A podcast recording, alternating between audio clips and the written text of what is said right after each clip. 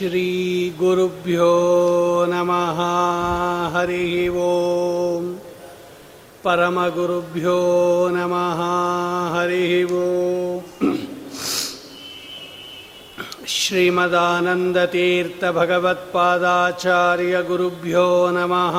हरिः ॐ श्रीमद्वायुहनुमद्भीममध्वान्तर्गतरामकृष्णवेदव्यासात्मक श्रीलक्ष्मीहयग्रीवाय हरिः वो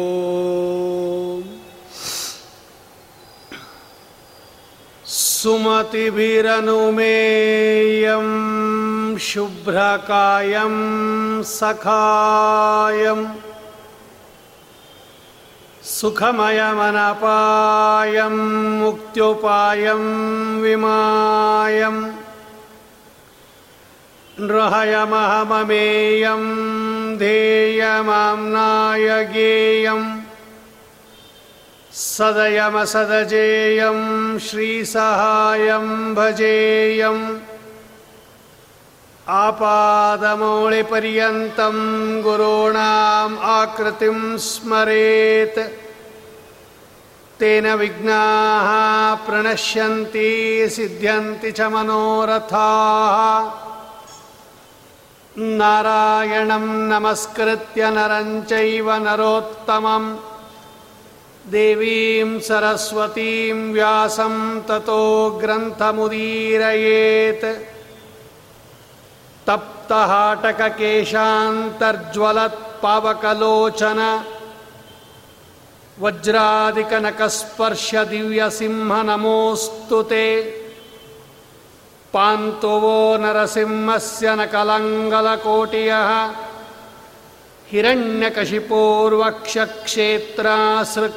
हिरण्यकशिपोर्वक्षक्षेत्रासृक्कर्दमारुणाः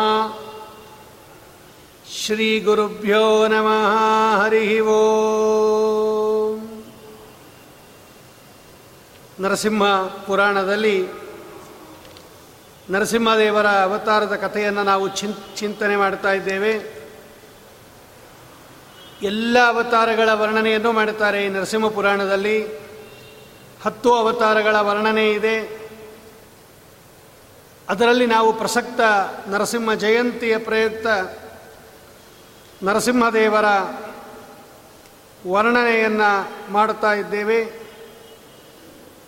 ಅದರಲ್ಲಿ ನಿನ್ನೆ ದಿವಸ ಹಿರಣ್ಯಕಶಿಪು ಪ್ರಹ್ಲಾದರಾಜರನ್ನು ನಾಗಪಾಶದಿಂದ ಬಂಧನ ಮಾಡಿ ಸಮುದ್ರದಲ್ಲಿ ಬಿಸಾಕಿ ಅವನ ಮೇಲೆ ಒಂದು ದೊಡ್ಡ ಪರ್ವತವನ್ನು ಇಟ್ಟು ಬಂದಾಗ ಭಗವಂತನನ್ನು ಧ್ಯಾನ ಮಾಡಿರ್ತಕ್ಕಂಥ ಪ್ರಹ್ಲಾದರಾಜರನ್ನು ವರುಣದೇವರು ಬಂದು ಸತ್ಕಾರ ಮಾಡಿ ಅವನಿಗೆ ಅನೇಕ ರತ್ನಗಳನ್ನು ಕೊಟ್ಟು ನಾನು ಕೂಡ ಭಗವಂತನನ್ನು ನೋಡಬೇಕು, ಏನು ಮಾಡಬೇಕು ಅಂದಾಗ ಸ್ವಾಮಿಯನ್ನು ಧ್ಯಾನ ಮಾಡುವಂಥ ಉಪದೇಶ ಮಾಡಿ, ಅದರಂತೆ ಪ್ರಹ್ಲಾದರಾಜರು ಭಗವಂತನನ್ನು ಧ್ಯಾನ ಮಾಡಿದಾಗ ಭಗವಂತ ಅವರಿಗೆ ದರ್ಶನವನ್ನು ಕೊಡ್ತಾ ಇದ್ದಾನೆ ಅನ್ನೋ ಕಥೆಯನ್ನು ನಿನ್ನೆ ನೋಡಿದೆವು. ಆಗ ನರಸಿಂಹದೇವರು ಹೇಳುತ್ತಾರೆ, ಭಗವಂತ ಹೇಳುತ್ತಾನೆ ಇನ್ನೆರಡು ಮೂರು ದಿವಸಗಳಲ್ಲಿ ಅತ್ಯದ್ಭುತವಾದ ನೀನು ಹಿಂದೆ ನೋಡದೇ ಇರತಕ್ಕಂತಹ ಉತ್ಕೃಷ್ಟವಾದ ಅಪೂರ್ವಾವಿಷ್ಕೃತಾಕಾರಂ ನೃಸಿಂಹಂ ಪಾಪಭೀಷಣಂ. ಉಕ್ತೈತ್ಯತ ಪ್ರಣಮತಃ ಪಶ್ಯತಶ್ಚಾಸ್ತಿಲಾಲಸಂ ಇನ್ನೆರಡು ಮೂರು ದಿವಸಗಳಲ್ಲಿ ನಿನಗೆ ಸುಂದರವಾದ ನೀನು ನೋಡದೇ ಇರತಕ್ಕಂಥ ಒಂದು ಅಪೂರ್ವ ರೂಪವನ್ನು ನಿನಗೆ ತೋರಿಸ್ತೀನಿ ಎಂಬುದಾಗಿ ಪ್ರಹ್ಲಾದರಾಜರಿಗೆ ಭಗವಂತ ಅನುಗ್ರಹವನ್ನು ಮಾಡಿ ಅಂತರ್ಧಾನನಾದ ಅಂತ ನಿನ್ನೆ ನಾವು ನೋಡಿದೆವು. ತದನಂತರದಲ್ಲಿ ಪ್ರಹ್ಲಾದರಾಜರು ಗುರುಗ್ರಹ ಮುತ್ಕಲತ ಶನೈರವಾಪ ಸೀದ ಗುರುಕುಲಕ್ಕೆ ಬರ್ತಾ ಇದ್ದಾನೆ. ಅವನನ್ನು ನೋಡಿ ಈ ರಾಕ್ಷಸರಿಗೆಲ್ಲ ತುಂಬ ಆಶ್ಚರ್ಯ ಆಯಿತು. ಅಥಾಗತಂ ತೇ ಪ್ರಹ್ಲಾದಂ ದೃಷ್ಟ್ವಾ ದೈತ್ಯಾ ಸುವಿಸ್ಮಿತಾ ಶಶಂಸು ದೈತ್ಯಪತಯೇ ಯಕ್ಷಿಪ್ತ ಸ ಮಹಾರ್ಣವೇ. ಎಲ್ಲ ರಾಕ್ಷಸರು ಬಂದು, ದೈತ್ಯರು ಬಂದು ಹಿರಣ್ಯಕಶಿಪುಗೆ ಹೇಳಿದರು, ನೋಡು ರಾಜನ್, ನೀನು ಹೇಗೆ ಆಜ್ಞೆ ಮಾಡಿದ್ದೆಯೋ, ಅದರಂತೆ ನಿನ್ನ ಮಗನನ್ನು ನಾಗಪಾಶದಿಂದ ಸುತ್ತಿ ಸಮುದ್ರದಲ್ಲಿ ಎಸ್ತಿದ್ವಿ ನಾವು. ಆದರೆ ನಿನ್ನ ಮಗ ವಾಪಸ್ಸು ಬಂದುಬಿಟ್ಟಿದ್ದಾನೆ. ಯಾರು ಬರೋಕ್ಕೆ ಸಾಧ್ಯವೇ ಇಲ್ಲ. ಯಾಕೆಂದರೆ ನಾಗಪಾಶಗಳಿಂದ ಬಿಡಿಸ್ಕೊಮಕ್ಕಾಗಲ್ಲ. ಸಮುದ್ರದಲ್ಲಿ ಜಲಜಂತುಗಳಿದೆ, ತಿಮಿಂಗಲಾದಿಗಳು ತಿಂದು ಬಿಡುತ್ತೆ ಎದ್ದು ಬರೋಣ ಅಂದರೆ ದೊಡ್ಡ ಪರ್ವತ ಇಟ್ಟು ಬಂದಿದ್ದೀವಿ. ಸಾಧ್ಯವೇ ಇಲ್ಲ ತಪ್ಪಿಸ್ಕೊಳ್ಳೋದು.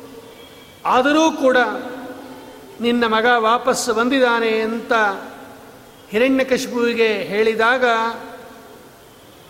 ಸ್ವಸ್ಥಂ ತಮಾಗತ ಶ್ರುತ್ವ ದೈತ್ಯರಾಟ್ ವಿಸ್ಮಯಾಕುಲ ಆಹೂಯತಾಂಸ ಇತ್ಯಾಯ ಕ್ರೋಧಾನ್ ಮೃತ್ಯುವಶೇ ಸ್ಥಿತ. ಅವನಿಗೂ ತುಂಬ ಆಶ್ಚರ್ಯ ಆಯಿತು. ಕರ್ಕೊಂಬನ್ನಿ ಅವನನ್ನು ಇಲ್ಲಿಯಿಂದ ಅವನು ಹಿರಣ್ಯಕಶಿಪು ಅವನಾಗಲೇ ಮೃತ್ಯುವಿನ ವಶದಲ್ಲಿ ಹೋಗ್ತಾ ಇದ್ದಾನೆ. ಅರ್ಥಾತ್ ಮರಣದ ಸಮೀಪಕ್ಕೆ ಹಿರಣ್ಯಕಶಿಪು ಹೋಗ್ತಾ ಇದ್ದಾನೆ. ಆಗ ಅವನಿಗೆ ಕೋಪ ಬಂದ್ಬಿಡ್ತು. ಕರೀರಿ ಅವನ್ನ, ನನ್ನ ಮಗನನ್ನ ಅಂತ ಹೇಳ್ತಾ ಇದ್ದಾನೆ. ಕರ್ಕೊಂಬಂದ್ರು ಅವರು ತಥಾಸುರೈರ್ದುರಾನೀತಃ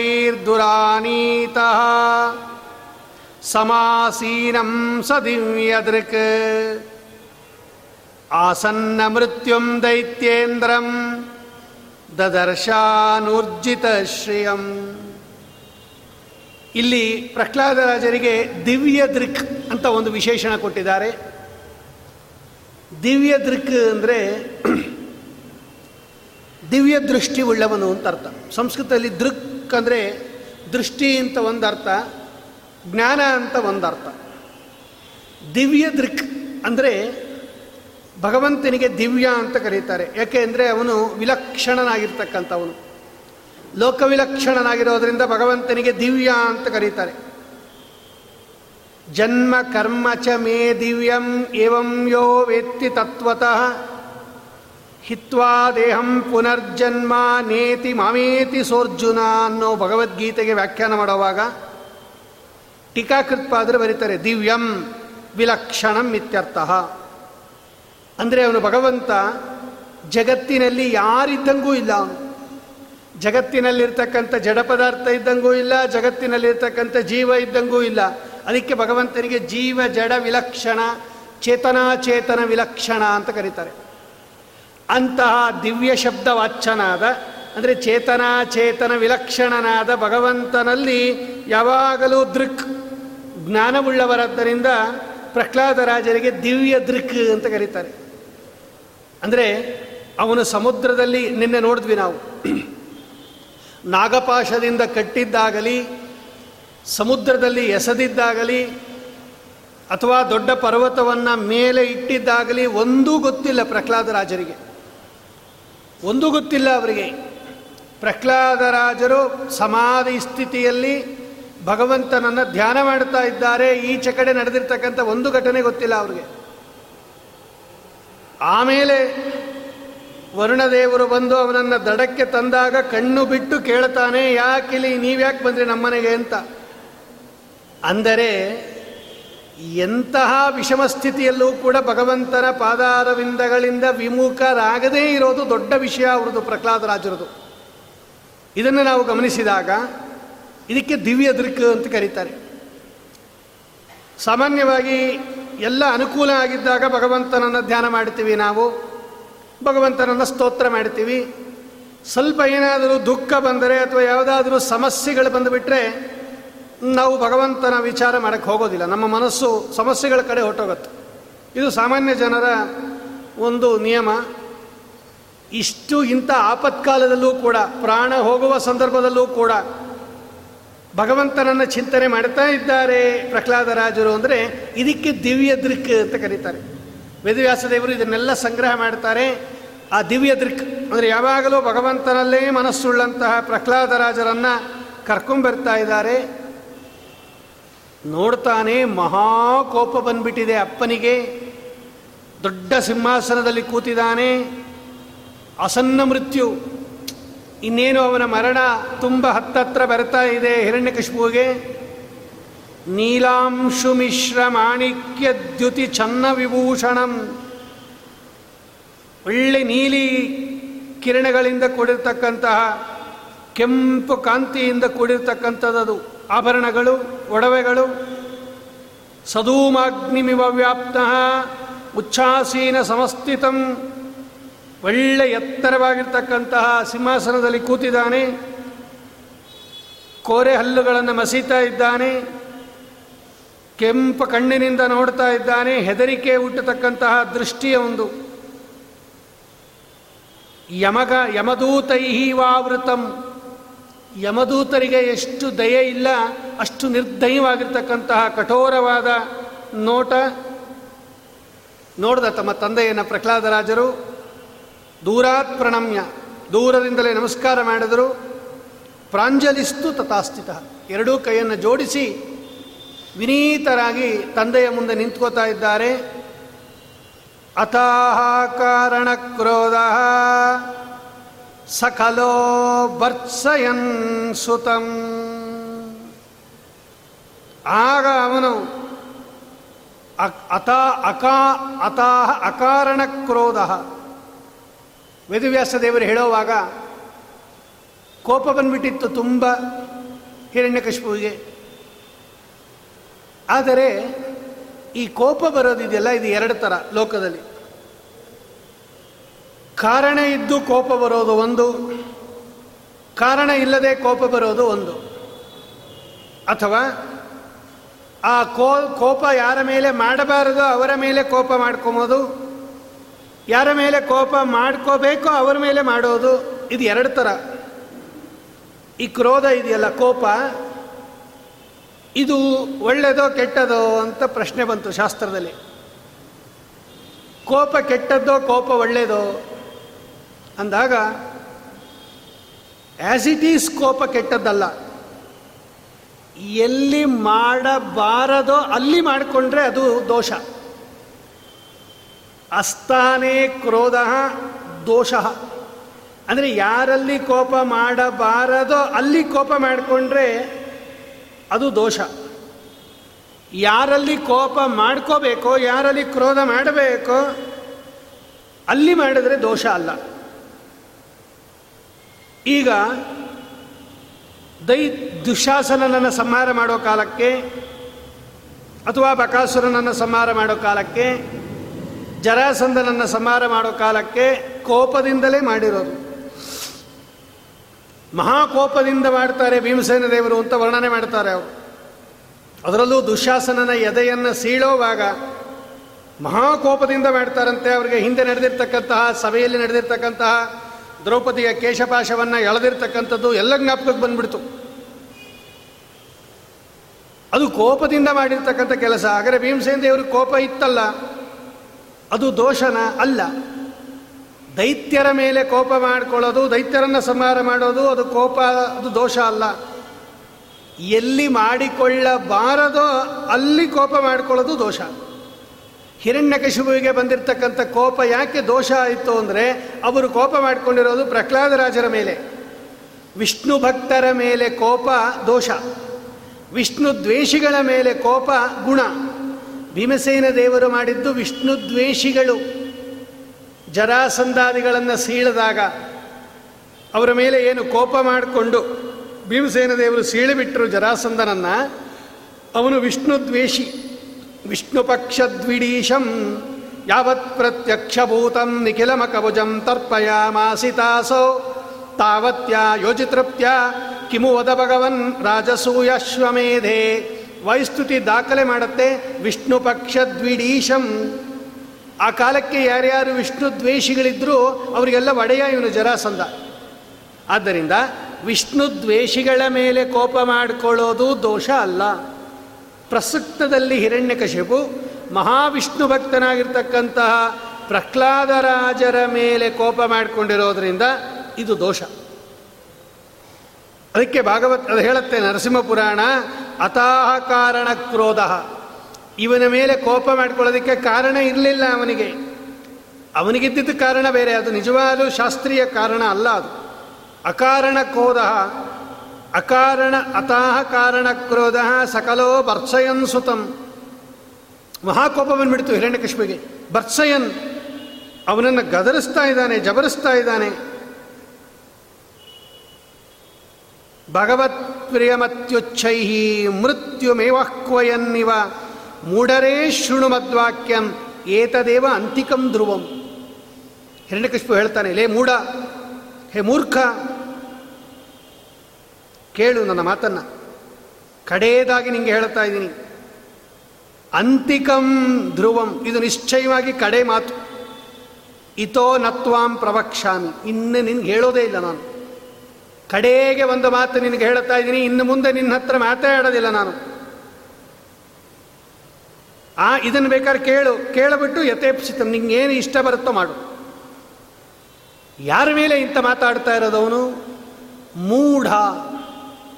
ಹಿರಣ್ಯಕಶಿಪು ಸಂಬೋಧನೆ ಮಾಡೋದು ಮಗನನ್ನು ನೀನು ಮೂರ್ಖ ಅಂತ ಸಂಬೋಧನೆ ಮಾಡ್ತಾನೆ. ಜ್ಞಾನ ಇಲ್ಲದವನು, ದಡ್ಡ.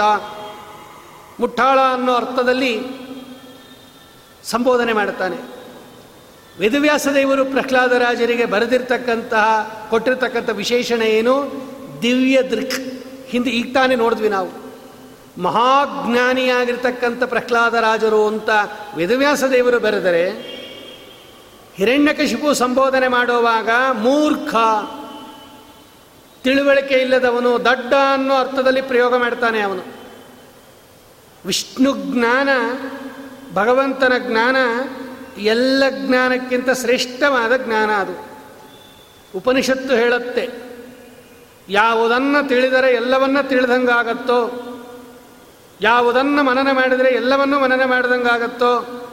ಯಾವುದನ್ನು ಕೇಳಿದರೆ ಎಲ್ಲವನ್ನೂ ಕೇಳ್ದಂಗಾಗತ್ತೋ?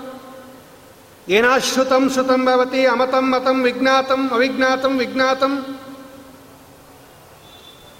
ಭಗವಂತನ ಜ್ಞಾನವನ್ನು ಸಂಪಾದಿಸಿಬಿಟ್ಟರೆ ಎಲ್ಲ ಜ್ಞಾನವನ್ನು ಸಂಪಾದನೆ ಮಾಡಿದ ಫಲ, ಅದಕ್ಕೆ ಬ್ರಹ್ಮಜ್ಞಾನಕ್ಕೆ ಸದೃಶ ಫಲ ಅಲ್ಲ. ಅಷ್ಟು ದೊಡ್ಡ ಫಲ ಅದು ಬ್ರಹ್ಮಜ್ಞಾನದ್ದು. ಅಂತಹ ಬ್ರಹ್ಮಜ್ಞಾನವನ್ನು ಸಂಪಾದಿಸಿರ್ತಕ್ಕಂತಹ ಪ್ರಹ್ಲಾದರಾಜರಿಗೆ ಹಿರಣ್ಯಕಶಿಪು ಹೇಳುತ್ತಾನೆ, ಹೇ ಮೂಢ, ಮೂರ್ಖ! ಅದರಿಂದ ಅವನು ಎಷ್ಟು ವಿಷ್ಣು ದ್ವೇಷಿ ಅಂತ ಗೊತ್ತಾಗತ್ತೆ ನೋಡಿ. ಭಗವಂತನನ್ನು ತಿಳಿದರೆ ಎಲ್ಲವನ್ನ ತಿಳಿದಂಗಾಯಿತು ಅಂತ ಉಪನಿಷತ್ತು ಹೇಳುತ್ತೆ. ಆದರೆ ಅಂತಹ ಮಹಾಜ್ಞಾನಿಯಾಗಿರ್ತಕ್ಕಂಥ ಪ್ರಹ್ಲಾದರಾಜನಿಗೆ ಹಿರಣ್ಯಕಶ್ಪು ಹೇಳೋದು, ನೀನು ಮೂರ್ಖ. ಯಾಕೆ ಅವನಿಗೆ ವಿಷ್ಣು ಕಂಡ್ರೆ ಆಗೋದಿಲ್ಲ? ಅದಕ್ಕೆ ಕಡೆಗೆ ಹೇಳ್ತಾನೆ, ಭಗವತ್ ಪ್ರಿಯಂ ಅತ್ಯುಚ್ಛೈ ಮೃತ್ಯುಮೇವಕ್ವಯನ್ನಿವ ಸದಾ ಭಗವ, ಭಗವಂತನಿಗೆ ಅತ್ಯಂತ ಪ್ರೀತಿಕರರಾಗಿರ್ತಕ್ಕಂತಹ ಪ್ರಹ್ಲಾದರಾಜರಿಗೆ ಹೇಳ್ತಾರೆ ಇದೇ ನಿನಗೆ ಕಡೆ ಮಾತು. ಇನ್ನು ಮುಂದೆ ನಿನಗೇನು ಹೇಳೋದಿಲ್ಲ. ನೀ ನನ್ನ ಮಾತನ್ನು ಕೇಳು ಕುರು ಯಥೇಪ್ಸಿತ ನಿಂಗೇನು ಬೇಕೋ ಮಾಡು ಆಮೇಲೆ. ಉಕ್ತೇತಿ ಧೃತಮಾಕೃಷ್ಯ ಚಂದ್ರಹಾಸಾಸಿ ಮದ್ಭುತಂ. ಚಂದ್ರಹಾಸ ಅಂತ ಅವನ ಖಡ್ಗದ ಹೆಸರು. ಹಿರಣ್ಯಕಶ್ಮುವಿನ ಖಡ್ಗಕ್ಕೆ ಚಂದ್ರಹಾಸ ಅಂತ ಹೆಸರದು. ಆ ಚಂದ್ರಹಾಸ ಅನ್ನತಕ್ಕಂತಹ ಕತ್ತಿಯನ್ನು ತೆಗಿತಾ ಇದ್ದಾನೆ ಅವನು. ತನ್ನ ವರೆಯಲ್ಲಿ ಇಟ್ಕೊಂಡಿದ್ದ ಅವನು, ತೆಗೆದ ಅವನು. ಎಲ್ಲರಿಗೂ ಕೂಡ ಭಯ ಹತ್ತುಬಿಟ್ಟಿದೆ ಅದು. ಸಂಭ್ರಮಾದ್ವೀಕ್ಷಿತ ಸರ್ವೈ ಚಾಲಯನ್ನಾಹತಂ ಪುನಃ ಸಾಮಾನ್ಯವಾಗಿ ಹಿಂದೆ ವೇದವ್ಯಾಸದೇವರು ಹೇಳುವಾಗ, ಮಕ್ಕಳು ಕೆಟ್ಟವರಾಗ್ತಾರೆ ಹೊರತು ತಂದೆ ತಾಯಿಗಳು ಕೆಟ್ಟವರಾಗಲ್ಲ ಅಂತ ಒಂದು ಮಾತಾಡಿದ್ದಾರೆ. ಹರಿವಂಶದಲ್ಲೂ ಇದೆ. ಮಗ ಕೆಟ್ಟವನಾಗಬಹುದೇ ಹೊರತು ತಾಯಿ ಕೆಟ್ಟವರಾಗೋದಿಲ್ಲ. ಕುಪುತ್ರ ಭವತಿ ಕುಮಾತಾನ ಭವತಿ ಎನ್ನುತ್ತದು.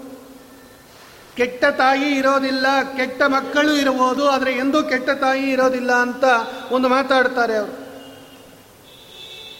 ತಂದೆ ತಾಯಿಗಳು ಕೆಟ್ಟವರಾಗೋದಿಲ್ಲ, ಮಕ್ಕಳು ಕೆಟ್ಟವರಾಗಬಹುದು ಅಂತ ಹಿಂದೆನೇ ವೇದವ್ಯಾಸದೇವರು ಹೇಳ್ತಾರೆ. ಅಂತಹ ಅಪರೂಪದಲ್ಲಿ ಇವನು ಕೆಟ್ಟ ತಂದೆ ಆಗಿಬಿಟ್ಟಿದ್ದಾನೆ ಹಿರಣ್ಯಕಶು ತಾನೇ ಸ್ವಂತ ತನ್ನ ಮಗನನ್ನು ಕೊಲ್ಲಕ್ಕೆ ಹೋಗ್ತಾ ಇದ್ದಾನೆ. ಧರ್ಮರಾಜರೇ ಕೇಳ್ತಾರೆ, ಆಶ್ಚರ್ಯದಿಂದ ಕೇಳ್ತಾರೆ ನಾರದರನ್ನ.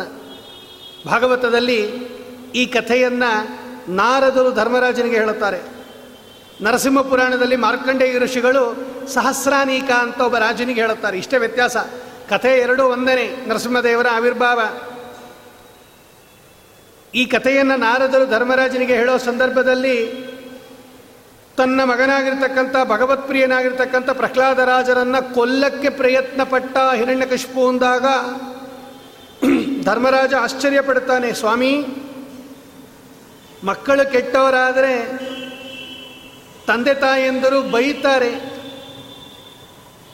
ಏನೋ ಶಿಕ್ಷೆ ಕೊಡ್ಬೋದು, ಏಟು ಹೊಡಿಬೋದು. ಯಾರು ಕೊಲ್ಲೋದಿಲ್ಲ, ನೋಡೇ ಇಲ್ಲ ನಾನು ಅಂಥದ್ದು ಮಕ್ಕಳನ್ನು ಕೊಲ್ಲತಕ್ಕಂತಹ ತಂದೆಯನ್ನು ಕೇಳೇ ಇಲ್ಲ ನಾವು ಇದುವರ ತನಕ.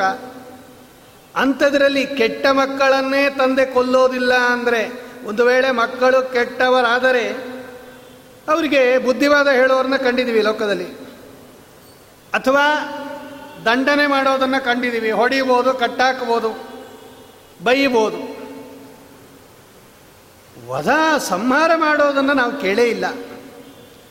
ಕೆಟ್ಟ ಮಕ್ಕಳನ್ನೇ ಸಂಹಾರ ಮಾಡೋದಿಲ್ಲ ತಂದೆ ತಾಯಿಯಂದಿರೋ ಅಂದ ಮೇಲೆ ಇಷ್ಟು ಏತಾದೃಶ ಗುಣೋಪೇತನಾಗಿರ್ತಕ್ಕಂತಹ ಇಷ್ಟೊತ್ತು ವರ್ಣನೆ ಮಾಡಿದ್ರಿ ನೀವು ಪ್ರಹ್ಲಾದರಾಜನ ಗುಣಗಳನ್ನು.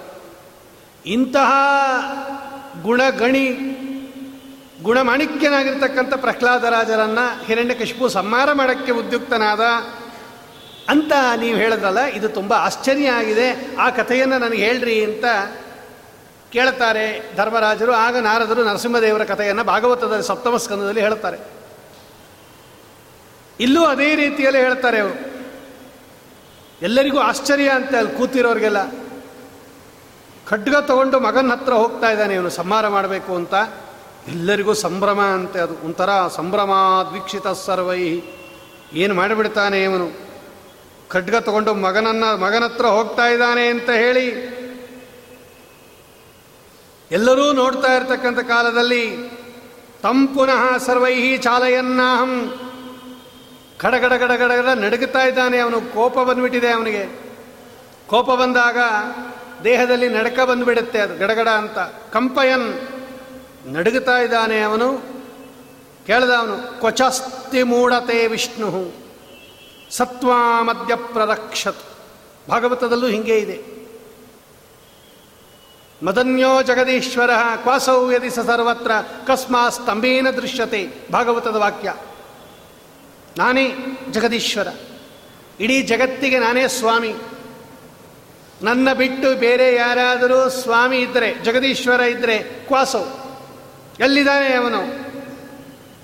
ಇಲ್ಲೂ ಹಾಗೆ ಕೇಳ್ತಾನೆ ನರಸಿಂಹಪುರಾಣದಲ್ಲಿ, ಕ್ವಚಾಸ್ತಿ, ಹೇ ಮೂಢ, ಹೇ ಮೂರ್ಖ, ತೇ ವಿಷ್ಣು ನೋಡವನು ನಿನ್ನ ವಿಷ್ಣು ಅಂತಾನೆ ಅವನು, ನಿನ್ನ ವಿಷ್ಣು ಎಲ್ಲಿದ್ದಾನೆ?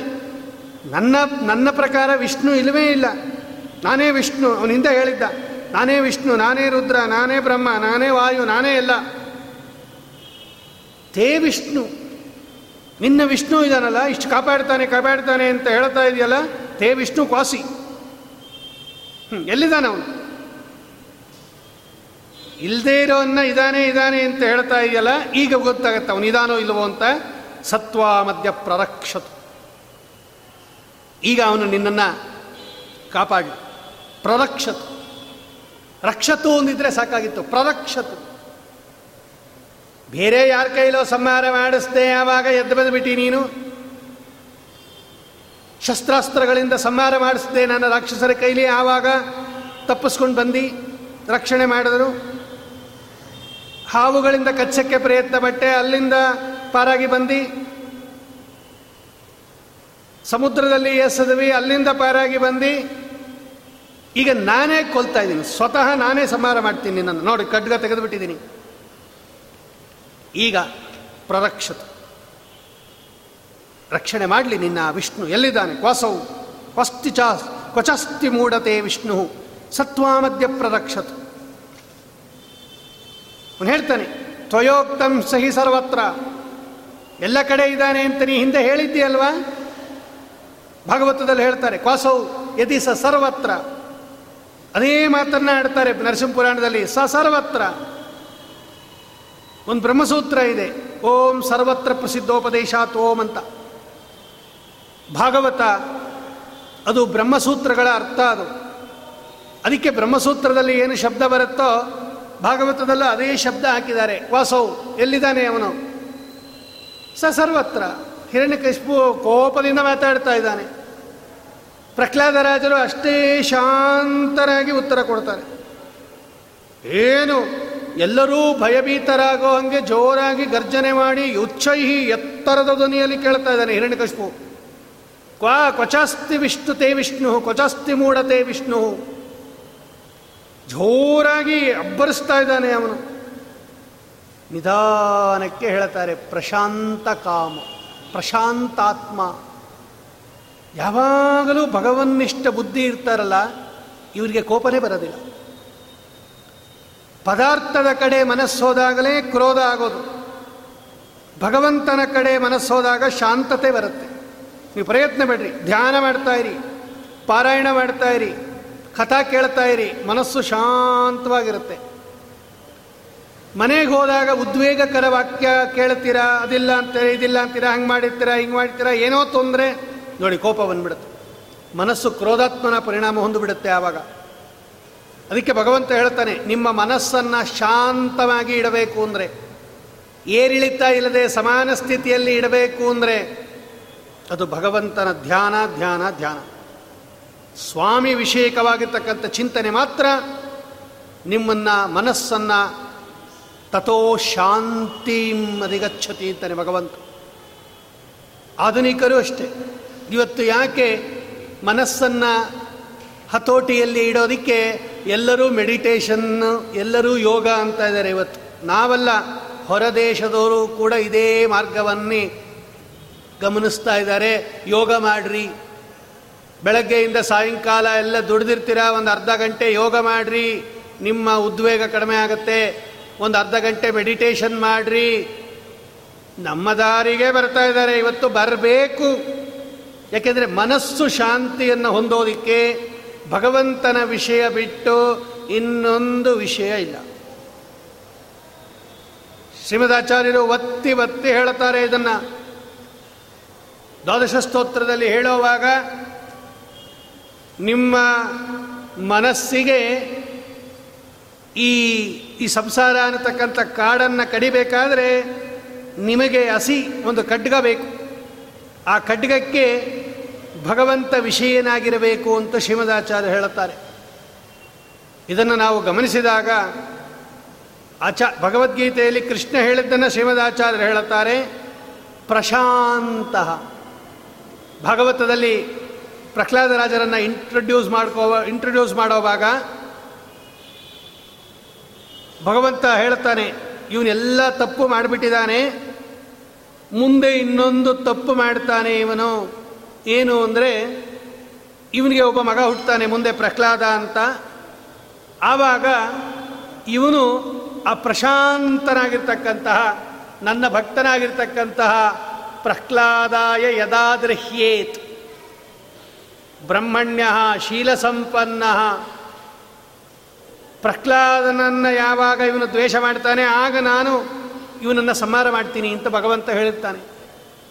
ಅಂದರೆ ಇಂತಹ ಭಯದ ಉದ್ವೇಗದ ಸ್ಥಿತಿಯಲ್ಲೂ ಕೂಡ ಖಡ್ಗ ಹಿಡ್ಕೊಂಬಂದು ನಿನ್ನನ್ನು ನಾನು ಸಂಹಾರ ಮಾಡ್ತೀನಿ, ನಿನ್ನ ವಿಷ್ಣು ನಿನ್ನನ್ನು ರಕ್ಷಣೆ ಮಾಡಲಿ ಎಂದಾಗಲೂ ಕೂಡ ನಿಧಾನಕ್ಕೆ ಹೇಳ್ತಾರೆ ಪ್ರಹ್ಲಾದರಾಜರು ಸ ಸರ್ವತ್ರ.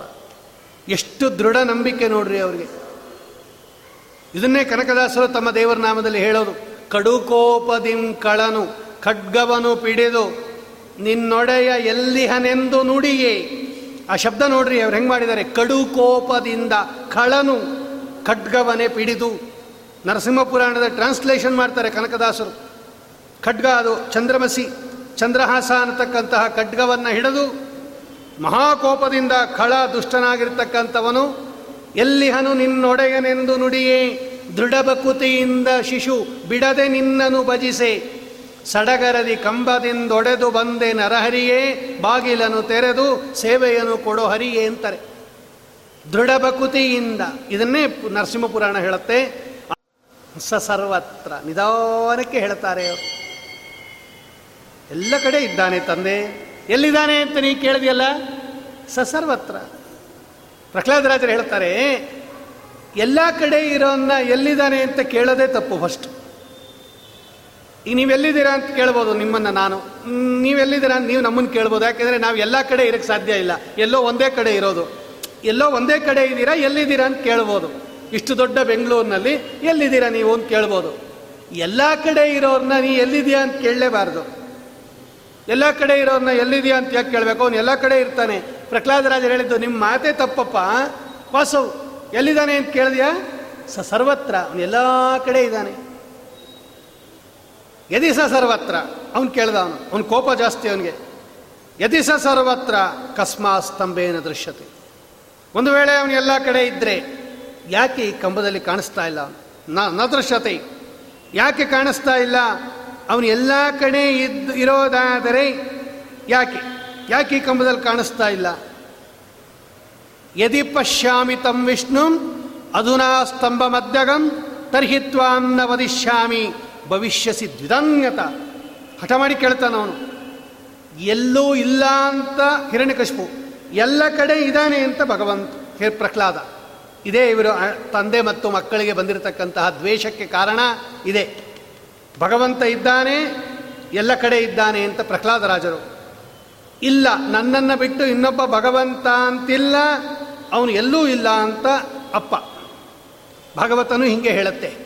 ಮಹಾಭಕ್ತರಾದ ಪ್ರಹ್ಲಾದರಾಜರು ಮಹಾ ಅಸುರನಾಗಿರ್ತಕ್ಕಂತಹ ವಿಷ್ಣು ದ್ವೇಷಿಯಾಗಿರ್ತಕ್ಕಂಥ ತಂದೆ, ವಿಷ್ಣು ಭಕ್ತನಾಗಿರ್ತಕ್ಕಂಥ ಮಗ, ಇವರಿಬ್ಬರ ನಡುವೆ ನಡೆದಿರ್ತಕ್ಕಂತಹ ಈ ಚಮತ್ಕಾರ ಮಾತುಕತೆಯೇ ಈ ನರಸಿಂಹ ಪುರಾಣದ ಅಥವಾ ನರಸಿಂಹಾವತಾರದ ತಿರುಳೋದು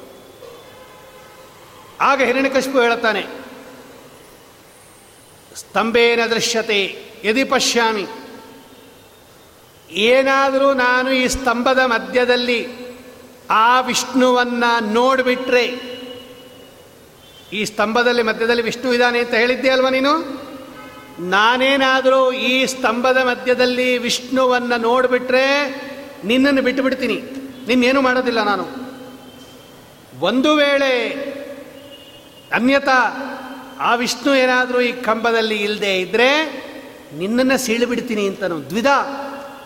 ಕಂಬ ಏನಾದರೂ ಎರಡಾದರೆ, ಕಂಬ ಎರಡಾಗೋದಂತೂ ಗ್ಯಾರಂಟಿ. ವಿಷ್ಣು ಇದ್ದರೆ ನೀನು ಉಳ್ಕೋತೀಯ? ಇಲ್ಲರೆ ನಿನ್ನನ್ನು ಎರಡು ಮಾಡಿಬಿಡ್ತೀನಿ ಅಂತ ನಾನು. ದ್ವಿಧ, ನಿನ್ನೂ ಸೀಳ್ಬಿಡ್ತೀನಿ ನಾನು. ಆಯಿತು ಅಂದರು ಪ್ರಹ್ಲಾದರಾಜ. ನೋಡಿ, ಇಷ್ಟು ಹೆದರಿಸಿದಾಗ, ಇಷ್ಟು ಹೆದರಿಸಿದಾಗಲೂ ಕೂಡ ಇವನೇನಾದರೂ ಮಾತು ಬದಲಾಯಿಸ್ಬಿಡ್ತಾನ? ಬೇಡ ನನ್ನ ಕೊಲಬೇಡ ನಾನು ನಿಮಗೆ ಶರಣಾಗ್ತೀನಿ. ನಾಳೆಯಿಂದ ನಾನು ವಿಷ್ಣು ಅನ್ನಲ್ಲ, ಭಗವಂತನ ಸ್ಮರಣೆ ಮಾಡಲ್ಲ ಅಂತೇನಾದರೂ ಅಂದುಬಿಡ್ತಾನ? ಇಲ್ಲ. ದೃಢ ಬಕುತಿಯಲ್ಲಿ ಶಿಶುವು ಬಿಡದೆ ನಿನ್ನನು ಭಜಿಸೆ. ನೋಡ್ರಿ ಅವ್ರಿಗೆ ಎಷ್ಟು ಸುಂದರವಾಗಿ ಹೇಳ್ತಾರೆ ಕನಕದಾಸರು. ಆ ಪ್ರಾಸ ನೋಡ್ರಿ ಅವರು. ಕಡುಕೋಪದಿಂಕಳನು ಖಡ್ಗವನೆ ಪಿಡಿದು ನಿನ್ನೊಡೆಯ ಎಲ್ಲಿಹನೆಂದು ನುಡಿಯೇ. ದೃಢ ಬಕುತಿಯಲ್ಲಿ ಶಿಶುವು ಬಿಡದೆ ನಿನ್ನನು ಭಜಿಸೆ. ಸಡಗರದಿ ಕಂಬದಿಂದೊಡೆದು ಬಂದೆ. ನರಹರಿಯೇ ಬಾಗಿಲನು ತೆರೆದು ಸೇವೆಯನ್ನು ಕೊಡೋ ಹರಿಯೇ. ಎಲ್ಲ ಡಕಾರ ಪ್ರಾಸ ಬಿಡದೆ ನಿನ್ನನು ಭಜಿಸಿ. ಸದಾ ಭಗವಂತರನ್ನು ಚಿಂತನೆ ಮಾಡೋರಿಗೆ ಏನಾದರೂ ಮಾಡ್ಕೊ ನೀನು. ನಾನೇನು ನಾನೇನು? ನೋಡಿ ಪ್ರಹ್ಲಾದೋಪಿ ತಥಾ ದೃಷ್ಟ ದದ್ಯೌತಂ ಪರಮೇಶ್ವರಂ. ಪ್ರಹ್ಲಾದ ನೋಡ್ತಾ ಇದ್ದಾನು. ಆಯ್ತು ಅಂದ. ನೋಡು, ಇವಾಗ ಹೊಡಿ. ಭಗವಂತ ಇದಾನೋ ಇಲ್ವೋ ನೋಡೋಣ. ಈಗ ನನ್ನ ಪಕ್ಷಕ್ಕೆ ಜಯನೋ ನಿನ್ನ ಪಕ್ಷಕ್ಕೆ ಜಯನೋ ನೋಡೋಣ. ಸ ಸರ್ವತ್ರ ವೇದ ಹೇಳ್ತಾ ಇದೆ, ಉಪನಿಷತ್ತು ಹೇಳ್ತಾ ಇದೆ. ಅಂತರ್ಬಹಿಶ್ಚ ತತ್ಸರ್ವಂ ವ್ಯಾಪ್ಯನಾರಾಯಣ ಸ್ಥಿತ. ಸು ಉಪನಿಷತ್ತು ಹೇಳುತ್ತೆ? ಸೂತ್ರ ಹೇಳುತ್ತೆ ಸ ಸರ್ವತ್ರ. ಎಲ್ಲ ಕಡೆ ಇದ್ದೀನಿ ಅಂತ ಭಗವಂತ ಹೇಳುತ್ತಾನೆ. ಯೋಮಂ ಪಶ್ಯತಿ ಸರ್ವತ್ರ. ಸರ್ವಂಚಮಯಿ ಪಶ್ಯತಿ ಭಗವದ್ಗೀತೆಯಲ್ಲಿ ಕೃಷ್ಣ ಹೇಳುತ್ತಾನೆ. ಎಲ್ಲರೂ ಹೇಳತಕ್ಕಂಥದ್ದನ್ನು ಈಗ ನೋಡೋಣ. ಪ್ರಹ್ಲಾದರಾಜರು ಆ ಭಗವಂತನನ್ನು ಚಿಂತನೆ ಮಾಡ್ತೋ, ದದ್ಯೋ ದದೋತಂ ಪರಮೇಶ್ವರಂ, ಪುರೋಕ್ತಂ ತದ್ವಚ ಸ್ಮೃತ್ವ ಪ್ರಣನಾಮ ಕೃತಾಂಜಲಿ. ಆ ಕಾಲಕ್ಕೆ ಪ್ರಹ್ಲಾದರಾಜರಿಗೆ ಹಿಂದಿನ ದಿವಸ ಸಮುದ್ರದ ತೀರದಲ್ಲಿ ಭಗವಂತ ಬಂದು ಹೇಳಿದ್ದ ಇನ್ನೆರಡು ಮೂರು ದಿವಸಗಳಲ್ಲಿ ನಿನಗೆ ಲೋಕವಿಲಕ್ಷಣ ರೂಪವನ್ನು ತೋರಿಸ್ತೀನಿ ಪ್ರಹ್ಲಾದ. ಅಂತ ಹೇಳಿದ್ದ ಆ ಭಗವಂತನ ವಾಣಿಯನ್ನೇ ಸ್ಮರಣೆ ಮಾಡಿಕೊಂಡು, ಭಗವಂತ, ನನಗೆ ಹೇಳಿದ್ದೆ ಅಲ್ವಾ ನೀನು? ಲೋಕವಿಲಕ್ಷಣ ರೂಪವನ್ನು ತೋರಿಸ್ತೀನಿ ಅಂತ ಪ್ರಣನಾಮ ಕೃತಂಜಲಿ. ತೋರಿಸ್ತಾ ಇದ್ದಾನೆ ನೋಡು. ತಾವತ್ ಸಸ್ಫುಟ ಸ್ತಂಭೋ ವೀಕ್ಷಿತೋ ದೈತ್ಯ ಸೂನುನಾ ಆಗ ನೋಡ್ರಿ ಅದು. ತಾವತ್ತು ಅಸ್ಫುಟ ಸ್ತಂಭ ವೀಕ್ಷಿತೋ ದೈತ್ಯ ಸೂನುನ. ಆಗ ಸ್ತಂಭ ಒಡಿತಾ ಇದೆಯಂತೆ ಅದು. ಭಾಗವತ ಹೇಳತ್ತೆ, ಕಂಬ ಒಡಿತಾ ಇದೆ ಅದು. ಪುರೋಕ್ತಂ ತಾವತ್ ಸ್ಫುಟಿತ ಸ್ತಂಭೋ ವೀಕ್ಷಿತೋ ದೈತ್ಯ ಸೂನುನ. ಅದರ್ಶ ರೂಪ ದೈತ್ಯಸ್ಯ ಖಡ್ಗಜೋಯ ಪ್ರತಿಷ್ಠಿತ. ಹ್ಮ್, ಆಗ ನೋಡ್ತಾ ಇದ್ದಾನೆ ಅವನು. ಫಳ ಫಳ ಫಳ ಫಳ ಫಳ ಹೊಳಿತಕ್ಕಂಥ ಕತ್ತಿ, ಆ ಕತ್ತಿಯಲ್ಲಿ ಹಿರಣ್ಯಕಶಿಪುವಿನ ಪ್ರತಿಬಿಂಬ ಕಾಣಿಸ್ತಾ ಇತ್ತಂತೆ. ಅಷ್ಟು ತಳ ತಳ ತಳೆ ಹೊಳೆಯೋ ಕತ್ತಿ ಅದು. ಅದರ ಮಧ್ಯದಲ್ಲಿ ಇನ್ನೊಂದು ರೂಪವನ್ನು ನೋಡ್ತಾ ಇದ್ದಾನೆ ಅಲ್ಲಿ ಕಂಬದಲ್ಲಿ ಆವಿರ್ಭೂತನಾಗಿರ್ತಕ್ಕಂತಹ ರೂಪ ಅದು. ತನ್ಮಧ್ಯೆ ತದೃಶಂ ರೂಪಂ ಬಹುಯೋಜನಮಾಯುತಂ. ದೋ ಭಾರಿ ರೂಪ ಅದು, ದೊಡ್ಡದಾಗಿದೆ ಅದು.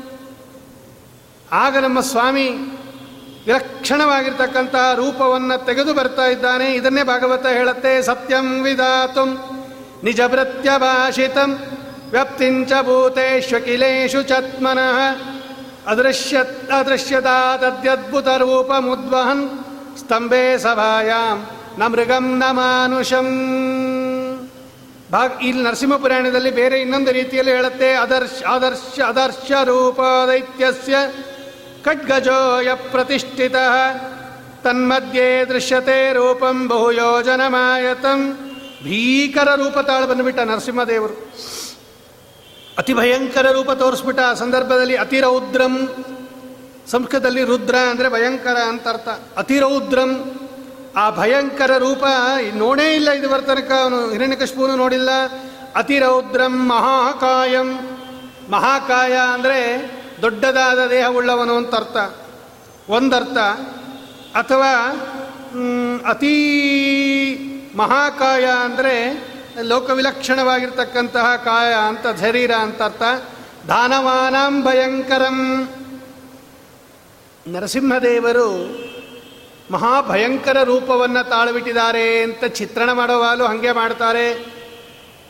ಆಕೃತಿ ಮಾಡುವಾಗಲೂ ಹಾಗೆ ಮಾಡ್ತಾರೆ, ಫೋಟೋದಲ್ಲೂ ಹಾಗೆ ಇರುತ್ತೆ, ವಿಗ್ರಹದಲ್ಲೂ ಹಾಗೆ ಇರುತ್ತೆ, ಎಲ್ಲ ಕಡೆ ನೋಡಿದ್ದೀವಿ ನಾವು. ಯಾರಿಗೆ ಭಯಂಕರ ಅದು? ದಾನವಾನಾಂ ಭಯಂಕರ. ಅದು ದೈತ್ಯರಿಗೆ ಮಾತ್ರ ಭಯಂಕರ ರೂಪನೇ ಹೊರತು ಒಂದು ಚೂರು ಹೆದರಲಿಲ್ಲ ಪ್ರಹ್ಲಾದರಾಜರು ಎಲ್ಲರಿಗೂ ಭಯಂಕರ ಆಗಿದ್ರೆ ಪ್ರಹ್ಲಾದಂಗೂ ಹೆದರಿಕೆ ಆಗಬೇಕಾಗಿತ್ತಲ್ವಾ?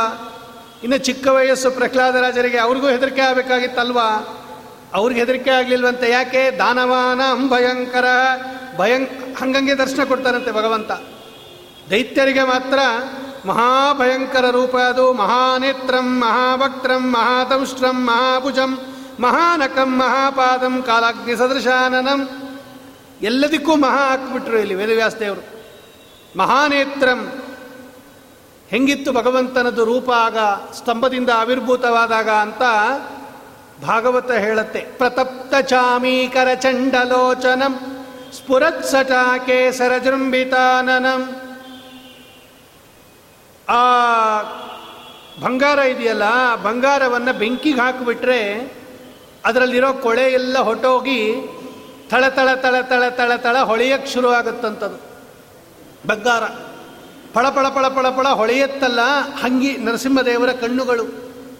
ಪ್ರತಪ್ತ ಚಾಮೀಕರ ಚಂಡಲೋಚನಂ ಸ್ಫುರತ್ ಸಟಾ ಕೇಸರ ಚೃಂಬಿತಾನನಂ ಕರಾಲ ದುಷ್ಟಂ ಕರವಾಲ ಚಂಚಲಂ ಏನ ಕೋರೆ ಹಲ್ಲು, ಭಗವಂತ ಕೋರೆ ಹಲ್ಲಂತೆ ಮಸೀತಾ ಇದ್ದಾನೆ, ಎಲ್ಲ ಕೇಸರ ಅದು ಅಂದರೆ ಕೂದಲುಗಳ ಮುಖದ ಮೇಲೆಲ್ಲ ಕೂದಲುಗಳು ಸಿಂಹ ಅದು ಮೇಲೆಲ್ಲ ಸಿಂಹ ಅದು ಒಳ್ಳೆ ಪಳಪಳ ಪಳಪಳ ಪಳ ಪಳ ಹೊಳಿತಾ ಇರ್ತಕ್ಕಂಥ ಕಣ್ಣುಗಳು, ಮಹಾನೇತ್ರಂ ಮಹಾಭಕ್ತ್ರಂ ಸ್ತಬ್ಧೋದ್ವಕರ್ಣಂ, ಗಿರಿಗಂಧರದ್ಭುತಂ, ವ್ಯತ್ಯಾಸನಾಸಂ ಅನುಭೇದ ಭೀಷಣಂ ಭಾಗವತ ಹೇಳುತ್ತೆ.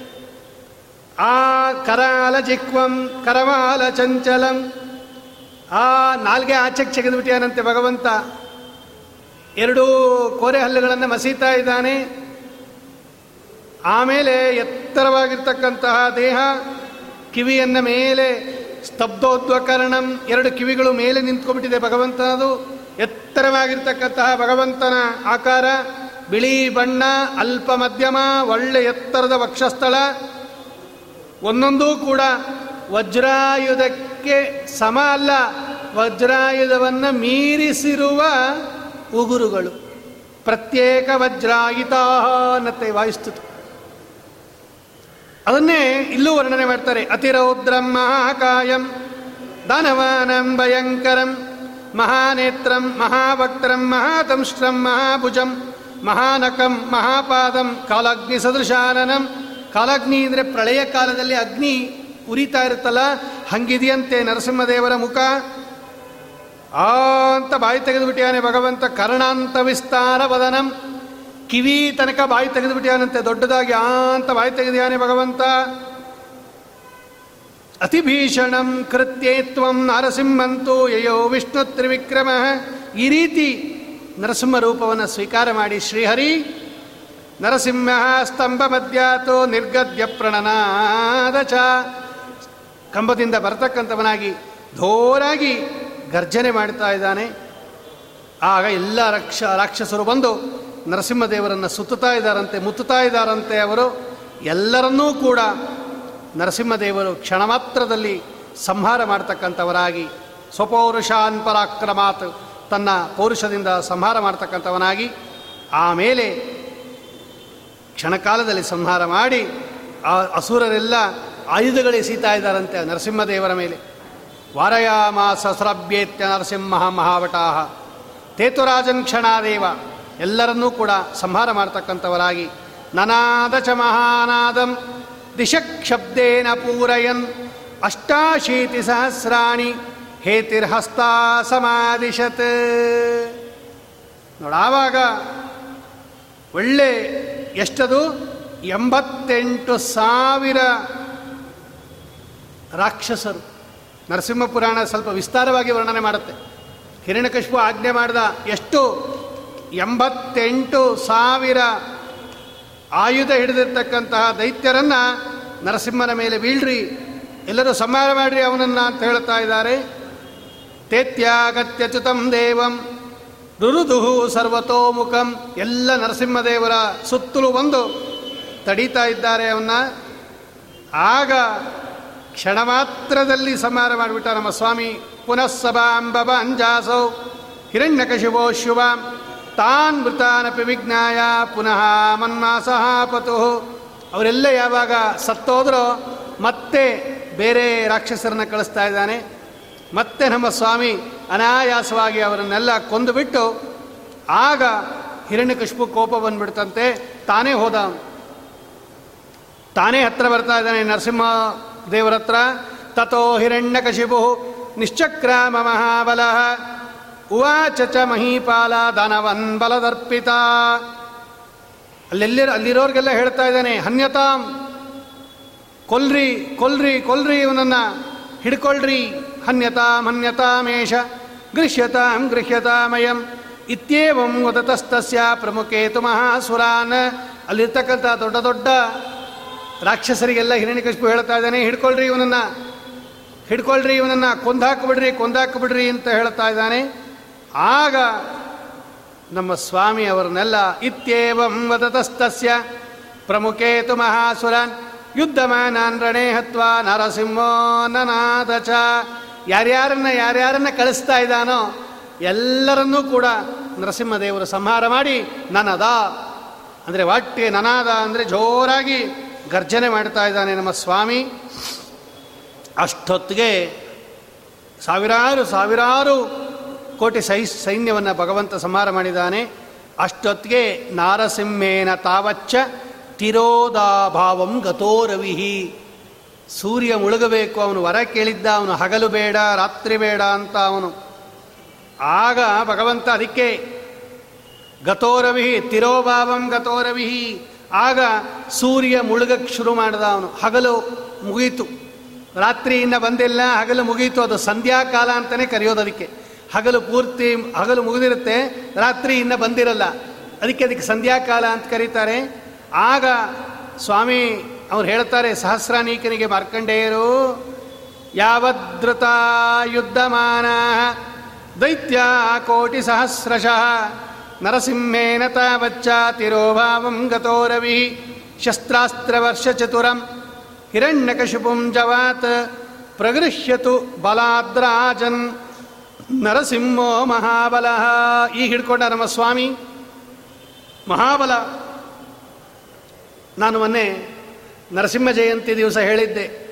ವಾದಿರಾಜ ಸ್ವಾಮಿಗಳು ಅಹೋಬಲ ನರಸಿಂಹದೇವರನ್ನು ವರ್ಣನೆ ಮಾಡೋ ಕಾಲಕ್ಕೆ ಈ ಶಬ್ದ ಪ್ರಯೋಗ ಮಾಡ್ಯಾರ ಅವರು. ಅಹೋಬಲ ನರಸಿಂಹಸ್ಯ ಮಹೋಬಲ ಮುಪಾಶ್ರಿತಾ ಅಸತ್ತಮಿಶ್ರಾಂ ಸಮ್ಮಿಶ್ರೋ ಗಣಯಾಮೋನ ಸಂಸ್ಕೃತಿಂ ಅಂತ ಒಂದು ಶ್ಲೋಕ ಇದೆ. ಅಹೋಬಲ ನರಸಿಂಹದೇವರ ಶ್ಲೋಕ ಅದು ತೀರ್ಥ ಪ್ರಬಂಧ ಅಂತ ಒಂದು ಗ್ರಂಥ ವಾದಿರಾಜರದು. ಆ ತೀರ್ಥ ಪ್ರಬಂಧದಲ್ಲಿ ಭಾರತ ದೇಶದ ಎಲ್ಲ ತೀರ್ಥಕ್ಷೇತ್ರಗಳ ವರ್ಣನೆಯನ್ನು ಮಾಡೋ ಕಾಲಕ್ಕೆ ಅಹೋಬಲ ನರಸಿಂಹದೇವರ ವರ್ಣನೆಯನ್ನು ಮಾಡಿದ್ದಾರೆ. ಅಹೋಬಲ ನರಸಿಂಹಸ್ಯ ಮಹೋಬಲ ಈ ವಾದಿರಾಜ ಸ್ವಾಮಿಗಳು ಏನು ಪದ ಪ್ರಯೋಗ ಮಾಡಿದ್ದಾರೆ, ಅದು ಎಲ್ಲ ಪುರಾಣದಲ್ಲಿರೋದೇ ಅವರು ಪ್ರಯೋಗ ಮಾಡಿರೋದು. ನರಸಿಂಹದೇವರಿಗೆ ಮಹಾಬಲಹ, ಇಲ್ಲಿ ಪ್ರಯೋಗ ಮಾಡಿದ್ದಾರೆ ಮಹಾಬಲ ಅಚಿಂತ್ಯದ್ಭುತ ಶಕ್ತಿ ಅಂತ ಅರ್ಥ ಮಹಾಶಬ್ದಕ್ಕೆ ದೊಡ್ಡ ಜಾಸ್ತಿ ಬಲ ಇರೋನು ಅಂತ ಅರ್ಥ ಸಾಮಾನ್ಯವಾಗಿ ಈ ಮಹಾಶಬ್ದ ಇದೆಯಲ್ಲ, ಮಹಾಶಬ್ದ ಲೋಕದಲ್ಲಿ ಪ್ರಯೋಗ ಮಾಡೋದು ಯಾವಾಗ ಅಂದರೆ ದೊಡ್ಡದು ಮಾಡಿದಾಗ ಮಹಾ ಅಂತ ಈಗ ಮಹಾಮಂಗಳಾರತಿ ಅಂತ ನೋಡಿ. ಮಂಗಳಾರತಿ ಅನ್ನೋದಕ್ಕೂ ಮಹಾಮಂಗಳಾರತಿ ಅನ್ನೋದಕ್ಕೂ ವ್ಯತ್ಯಾಸ ಇದೆ. ಮಹಾಮಂಗಳಾರತಿ ಅಂದರೆ ದೊಡ್ಡದು. ಕಡೆಯಲ್ಲಿ ಮಾಡ್ತಾರಲ್ಲ, ದೊಡ್ಡ ತಟ್ಟೆಯಲ್ಲಿ ಹತ್ತಾರು, ಇಪ್ಪತ್ತು, ಮೂವತ್ತು ಬತ್ತಿ ಇಟ್ಕೊಂಡು ದೊಡ್ಡದಾಗಿ ಮಾಡ್ತಾರಲ್ಲ, ಇದಕ್ಕೆ ಮಹಾಮಂಗಳಾರತಿ ಅಂತ ಕರೀತಾರೆ. ಯಾಕೆ ಅದನ್ನು ಮಹಾ ಅಂತ ಸೇರಿಸಿದ್ರು ಅಂದರೆ ಅದು ದೊಡ್ಡದು. ಎಂಡ್, ಕಡೆಯದು. ಅದಾದ ಮೇಲೆ ಬೇರೆ ಇನ್ನೇನು ಮಾಡೋದಿಲ್ಲ, ಅದೇ ಲಾಸ್ಟ್ ಆದರೆ ಭಗವಂತನಿಗೆ ಮಹಾಶಬ್ದವನ್ನು ಹಾಕೋದು ಮಹೋತ್ಸಾಹೋ ಮಹೋಬಲಹ ಅಂತಿದೆ ವಿಷ್ಣು ಸಹಸ್ರನಾಮದಲ್ಲಿ. ಮಹೋತ್ಸಾಹೋ ಮಹೋಬಲಹ ಮಹೋಬಲ ಅಂದರೆ ಏನು ಗೊತ್ತಾ?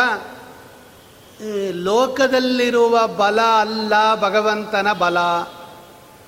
ಭಗವಂತನ ಬಲ ಎಷ್ಟಿದೆ? ಸಾವಿರ ಬಲನ, ಆನೆ ಬಲನ, ಹತ್ತು ಸಾವಿರ ಆನೆ ಬಲನ, ಕೋಟೆ ಆನೆ ಬಲನ. ಹ್ಞೂ ಅಲ್ಲ ಅಲ್ಲ ಅನ್ನತ್ತು. ಅಲ್ಲ, ಅದಕ್ಕೆ ಅವನಿಗೆ ಮಹೋಬಲ ಅಂತ ಕರೆಯೋದು.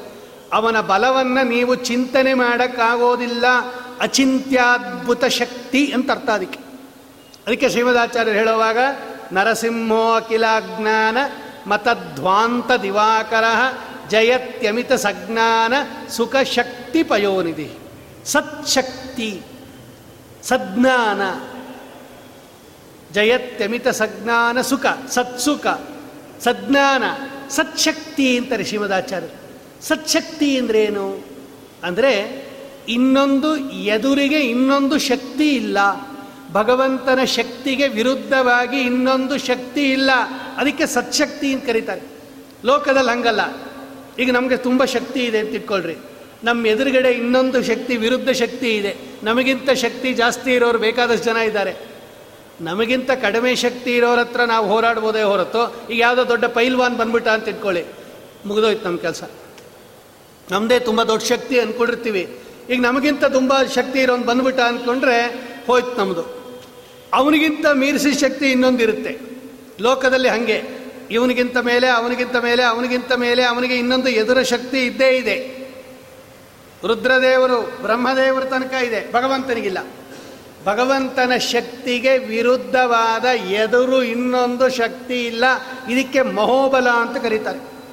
ಇಂತಹ ಅಪರಿಮಿತವಾಗಿರ್ತಕ್ಕಂತಹ ಮಹ ನರಸಿಂಹದೇವರ ಬಲವನ್ನು ಆಶ್ರಯಿಸಿರ್ತಕ್ಕಂಥ ನಾವು ಗಣಯಾಮೋನ ಸಂಸ್ಕೃತಿಂ ಈ ಸಂಸಾರವನ್ನು ನಾವು ಲೆಕ್ಕಕ್ಕೆ ಇಟ್ಕೊಳ್ಳೋದಿಲ್ಲ ಅಂತಾರೆ ವಾದರಾಜರು. ನಮಗಷ್ಟು ಸಪೋರ್ಟ್ ಇದೆ ನರಸಿಂಹದೇವರದು. ಅವರನ್ನು ನಾನು ಆಶ್ರಯಿಸಿದ್ದೀನಿ ಅಂತ ಅಹೋಬಲ ನರಸಿಂಹದೇವರನ್ನು ವರ್ಣನೆ ಮಾಡೋ ಕಾಲಕ್ಕೆ ವಾದರಾಜ ಸ್ವಾಮಿಗಳು ನಿರೂಪಣೆ ಮಾಡ್ತಾರೆ. ಅದನ್ನು ಇಲ್ಲಿದೆ ಅದು. ಸಂಧ್ಯಾಕಾಲೇ ಗೃಹದ್ವಾರೀ. ಸ್ಥಿತ್ವರೌತ್ತಾಪ್ಯತಂ ರಿಪುಂ ಉರು ಸ್ಥಿತ್ವ ಉರೌ ಸ್ಥಾಪ್ಯತಂ ರಿಪುಂ ನಾರ ನರಸಿಂಹ ಪುರಾಣ ಸ್ಪಷ್ಟವಾಗಿ ಹೇಳುತ್ತೆ ಸಂಧ್ಯಾಕಾಲೇ ಗೃಹದ್ವಾರಿ ಆ ಹೊಸಲ ಮೇಲೆ ಉರೌ ಅದು ಒಳಗೆ ಹೊರಗೆ ಎರಡೂ ಅಲ್ಲ ಅದು ಹೊಸಲು ಮಧ್ಯ ಅದು. ಮನೆ ಒಳಗೂ ಅಲ್ಲ ಮನೆ ಹೊರಗೂ ಅಲ್ಲ ಅದಕ್ಕೆ ಹೊಸಲ ಮೇಲೆ ಕೂತ್ಕೊಂಡ ನಮ್ಮ ಸ್ವಾಮಿ. ನೆಲದ ಮೇಲೂ ಬೇಡ, ಆಕಾಶದಲ್ಲೂ ಬೇಡ ಅಂದ ತೊಡೆ ಮೇಲೆ ಕೂರಿಸ್ಕೊಂಬಿಟ್ಟ ಭಗವಂತ ಅವನನ್ನ. ವಜ್ರತುಲ್ಯ ಮಹೋರಸ್ಯ ಹಿರಣ್ಯಕಶಿಪುಂ ವೃಷ ಆಚಾರ್ಯರು ನಕಸ್ತುತಿಯಲ್ಲಿ ವಜ್ರ ಇದಕ್ಕೆ ಹೋಲಿಸಿದ್ದಾರೆ. ನರಸಿಂಹದೇವರ ಉಗುರುಗಳನ್ನು ಪಾನ್ ತ್ವಸ್ಮಾನ್ ಪುರುಹೋತ ವೈರಿ ಬಲವನ್ ಮಾತಂಗಮಾದ್ಯದ್ಘಟ ಕುಂಭೋಚ್ಛಾದ್ರಿ ವಿಪಾಟನಾಧಿಕಪಟು ಪ್ರತ್ಯೇಕ ವಜ್ರಾಯಿತಾ ಶ್ರೀಮತ್ಕಂಠೀರವಾಸ್ಯ ಪ್ರತತ ಸುನಕರಾದಾರಿ ತಾರಾತಿದೋರ ಪ್ರದ್ವಸ್ತಧ್ವಾಂತ ಶಾಂತ ಪ್ರವಿತತಮನಸಾ ಭಾವಿತಾ ನಾಕಿವೃಂದೈ. ನರಸಿಂಹದೇವರ ಉಗುರುಗಳು ವಜ್ರಾಯುಧಕ್ಕೆ ಸಮನ ಸದೃಶ ಅಂತಾರೆ. ಯದ್ಯಪಿ ವಜ್ರಾಯುಧಕ್ಕಿಂತ ವಿಲಕ್ಷಣ ನಮಗೆ ಅರ್ಥ ಆಗಲಿ ಅಂತ ವಜ್ರಾಯುಧದ ಉದಾಹರಣೆಯನ್ನು ಕೊಟ್ಟಿದ್ದಾರೆ. ಭಾಗವತದಲ್ಲೂ ಇದೆ. ಪ್ರತ್ಯೇಕ ಒಂದೊಂದು ಉಗುರುಗಳು ಕೂಡ ವಜ್ರಾಯುಧದಂತೆ ಇತ್ತು. ಹತ್ತು ವಜ್ರಾಯುಧ ಇದ್ದಂಗೆ ಭಗವಂತನ ಉಗುರುಗಳು. ಭಾಗವತದಲ್ಲಿ ಇರೋದನ್ನೇ ಇಲ್ಲೂ ಹೇಳ್ತಾರೆ ವಜ್ರತುಲ್ಯ ಮಹೋರಸ್ಯಂ ಹಿರಣ್ಯಕಶಿಪುಂ ವೃಷಾ. ಒಳ್ಳೆ ಉತ್ಕೃಷ್ಟವಾಗಿರ್ತಕ್ಕಂತಹ ರೀತಿಯಲ್ಲಿ ಅದು ಯಾಕೆ ಅಂದರೆ ನರಸಿಂಹದೇವರ ಉಗುರುಗಳು ಮಾತ್ರ ಹಿರಣ್ಯಕಶಿಪುವನ್ನು ಸೀಳಕ್ಕೆ ಸಮರ್ಥ ಆಗಿತ್ತು. ಯಾಕೆಂದರೆ ಅವನ ಎದೇನೂ ಕೂಡ ವಜ್ರಾಯುಧದಂತೆ ಇತ್ತಂತೆ ಅದು. ವಜ್ರತುಲ್ಯ ಮಹೋರಸ್ಯಂ ಆ ಹಿರಣ್ಯಕಶ್ಮುವಿನ ಎದೆಯನ್ನು ಕೂಡ ಸೀಳಿದಾನಲ್ಲ ಭಗವಂತ ಅವನ ಉದರ, ಅದೂ ಕೂಡ. ಅಥವಾ ಎದೆ ಭಾಗ ಇದೆಯಲ್ಲ, ಅದು ಇದೆ ಇದ್ದಂಗಿತ್ತಂತೆ ಅದು. ಅದನ್ನು ಸೀಳ್ತಾ ಇದ್ದಾನೆ ನಮ್ಮ ಸ್ವಾಮಿ. ಯತ್ರ ಕಂಡಲ ದಂತಿ ದಂತ ಮುಸಲಾನ್ಯ ಖಂಡಿತನ್ಯಾಹವೇ. ಭರ ಯತ್ರ ಪಿನಾಕಪಾಣಿ ಪರಶೋರಾಕುಂಠತಾಮಾಗತಾ ತನ್ಮೇ ತಾವದುರೋ ನೃಸಿಂಹಕರಜೈ ವ್ಯದೀರ್ಯತೆ ಸಂಪ್ರತಂ ದೇವೇ ದುರ್ಜನತಂ ಗತೆ ತೃಣಮಪಿ ಪ್ರಾಯೋಪ್ಯವಜ್ಞಾಯತೆ. ನರಸಿಂಹದೇವರ ಅದ್ಭುತ ಕಾರ್ಯವನ್ನು ನಿರೂಪಣೆ ಮಾಡ್ತಾರೆ ಈ ಹಿರಣ್ಯಕಶಿಪು ಇದೆಯಲ್ಲ, ಈ ಹಿರಣ್ಯಕಶಿಪುವಿನ ಉದರವನ್ನು ನಮ್ಮ ಸ್ವಾಮಿ ಅನಾಯಾಸವಾಗಿ ಸೀಳ್ತಾ ಇದ್ದಾನಂತೆ. ಅವನ ಎದೆ ಹಿಂಗಿತ್ತು ಅಂದರೆ ವರ್ಣನೆ ಮಾಡ್ತಾರೆ ಖಂಡ್ ಯತ್ರ ಖಂಡಲ ದಂತಿ ದಂತ ಮುಸಲಾನ್ ಮಾಖಂಡಿತಾನ್ಯಾಹವೇ ಹಿರಣ್ಯಕಶಿಪು ಇಂದ್ರದೇವರ ಜೊತೆಯಲ್ಲಿ ಯುದ್ಧಕ್ಕೆ ಹೋಗಿದ್ದ ಹಿಂದೆ ಒಂದ್ಸಲ, ವರ ತಗೊಂಡ ಮೇಲೆ. ಇಂದ್ರದೇವರು ಐರಾವತದ ಮೇಲೆ ಕೂತ್ಕೊಂಡು ಯುದ್ಧಕ್ಕೆ ಬಂದರು. ಆ ಐರಾವತ ಹಿರಣ್ಯಕಶಿಪುಗೆ ಚುಚ್ಚುತ್ತಂತೆ. ಐರಾವತ ಹಿರಣ್ಯಕಶಿಪುಗೆ ಚುಚ್ಚಿದಾಗ ಐರಾವತದ ದಂತ ಮುರಿದು ಹೋಯ್ತಂತೆ ಅದು. ಅವನ ಎದೆ ಹೆಂಗಿತ್ತು ಅಂತ ವರ್ಣನೆ ಮಾಡ್ತಾರೆ ನರಸಿಂಹ ಪುರಾಣ. ದಂತಿ ದಂತ ಮುಸಲಾನ್ ಅಖಂಡಿತಾನ್ಯಾಹವೇ. ಒಂದೊಂದು ದೇವೇಂದ್ರನ ಐರಾವತ ಕೊಂಬುಗಳಿತ್ತಲ್ಲ, ಐರಾವತದ ದಂತ ಅದು ಒಂದೊಂದು ಒನಕೆ ಇದ್ದಂಗಿತ್ತಂತೆ ಅದು. ಅಂತ ಒನಕೆಯಂತೆ ಇರುವ ದಂತಗಳು ಕೂಡ ಇವನ ಎದೆಗೆ ತಾಕಿದ್ದಕ್ಕೆ ಮುರಿದೋಯ್ತಂತೆ ಅದು ಐರಾವತದ ದಂತ. ಅಂತ ಎದೆ ಅವಂದು. ಆಮೇಲೆ, ಪಿನಾಕ ಪಾಣಿ ಪರಶೋರ್ ಅಕುಂಠತಾಮಾಗತಾ ರುದ್ರದೇವರ ಜೊತೆಯಲ್ಲಿ ಯುದ್ಧಕ್ಕೆ ಬಂದಾಗ ಅವರ ಕೈಯಲ್ಲಿರ್ತಕ್ಕಂಥ ಕೊಡಲಿ ಅದರ ತುದಿನೂ ಮುರಿದೋಯ್ತಂತೆ ಇವರ ಎದೆಗೆ ಹೊಡೆದಾಗ. ಅಂತಹ ಎದೆ ಅದು. ತನ್ಮೇ ತಾವದುರೋ ನೃಸಿಂಹ ಕರಜೈಹಿ ವ್ಯಧೀರ್ಯತೆ ಸಂಪ್ರತಂ.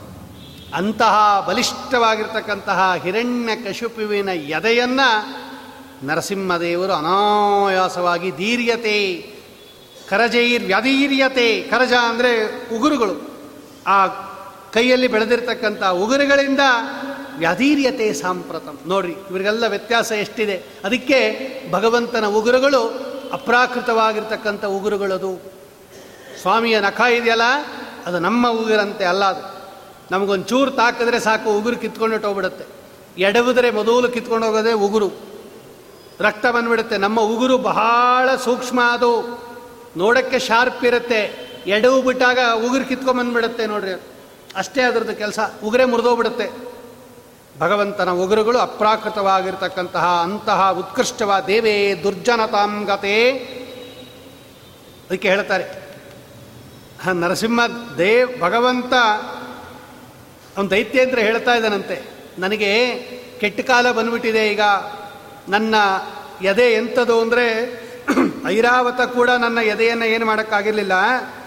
ರುದ್ರದೇವರ ಆ ಅಸ್ ಕುಠಾರ ಅದೂ ಏನು ಮಾಡೋಕ್ಕಾಗ್ತಾ ಇರಲಿಲ್ಲ. ಇವತ್ತೊಂದು ಉಗುರು ನನ್ನ ಎದೆಯನ್ನು ಸೀಳ್ತಾ ಇದೆ ಅಂದ್ಕೊಂಡಂತೆ ಅವನು. ಒಂದು ಉಗುರು ಇವತ್ತು ನನ್ನ ಎದೆಯನ್ನು ಸೀಳ್ತಾ ಇದೆ. ಏನು ಮಾಡೋದು? ದೈವೇ, ದೇವೇ ದುರ್ಜನತಾಂಗತೆ ತೃಣಮಪಿ ಪ್ರಾಯೋಪ್ಯವಜ್ಞಾಯತೆ ಅಂತಾನೆ ಅವನು. ಏನು ಮಾಡೋದು? ಕೆಲ್ ಕಾಲ ಕೆಟ್ಟೋಗಿದೆ. ನನಗೆ ದೇವರ ಅನುಗ್ರಹ ಇಲ್ಲ ಅಂತಾನಂತವನು ಹುಲ್ಲು ಕಡ್ಡಿಯೂ ಕೂಡ ನಮ್ಮನ್ನು ತಿರಸ್ಕಾರ ಮಾಡುತ್ತಂತೆ. ಭಗವಂತನ ಅನುಗ್ರಹ ಇದ್ದರೆ ಎಲ್ಲರೂ ಬಂದು ಗೌರವ ಮಾಡ್ತಾರಂತೆ ನಮಗೆ.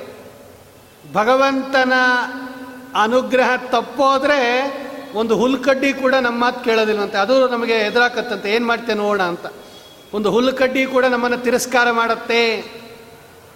ಇವತ್ತು ಯಾರಾದರೂ ಬಂದು ಸತ್ಕಾರ ಮಾಡ್ತಾ ಇದ್ದರೆ ಇವತ್ತು ಯಾರಾದರೂ ಬಂದು ನಮಗೆ ಗೌರವ ಕೊಡ್ತಾ ಇದ್ರೆ ಇವತ್ತು ಯಾರಾದರೂ ನಮ್ಮ ಮಾತನ್ನು ಕೇಳ್ತಾ ಇದ್ರೆ ಅದು ಭಗವಂತನ ಅನುಗ್ರಹದಿಂದ ಅಂತಾರೆ ಅವರು ನಿನ್ನ ಒಲುಮೆಯಿಂದ ನಿಖಿಲ ಜನರು ಬಂದು ಮನ್ನಿಸುವರು, ಮಹಾರಾಯ.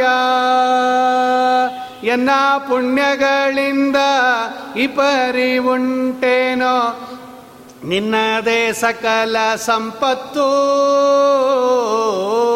ನಿನ್ನ ಒಲುಮೆಯಿಂದ ನಿಖಿಲ ಜನರು ಬಂದು ಮನ್ನಿಸುವರು. ಮಹಾರಾಯ. ಇದನ್ನೇ ವಿಜಯದಾಸರು ಹೇಳಿದ್ದು.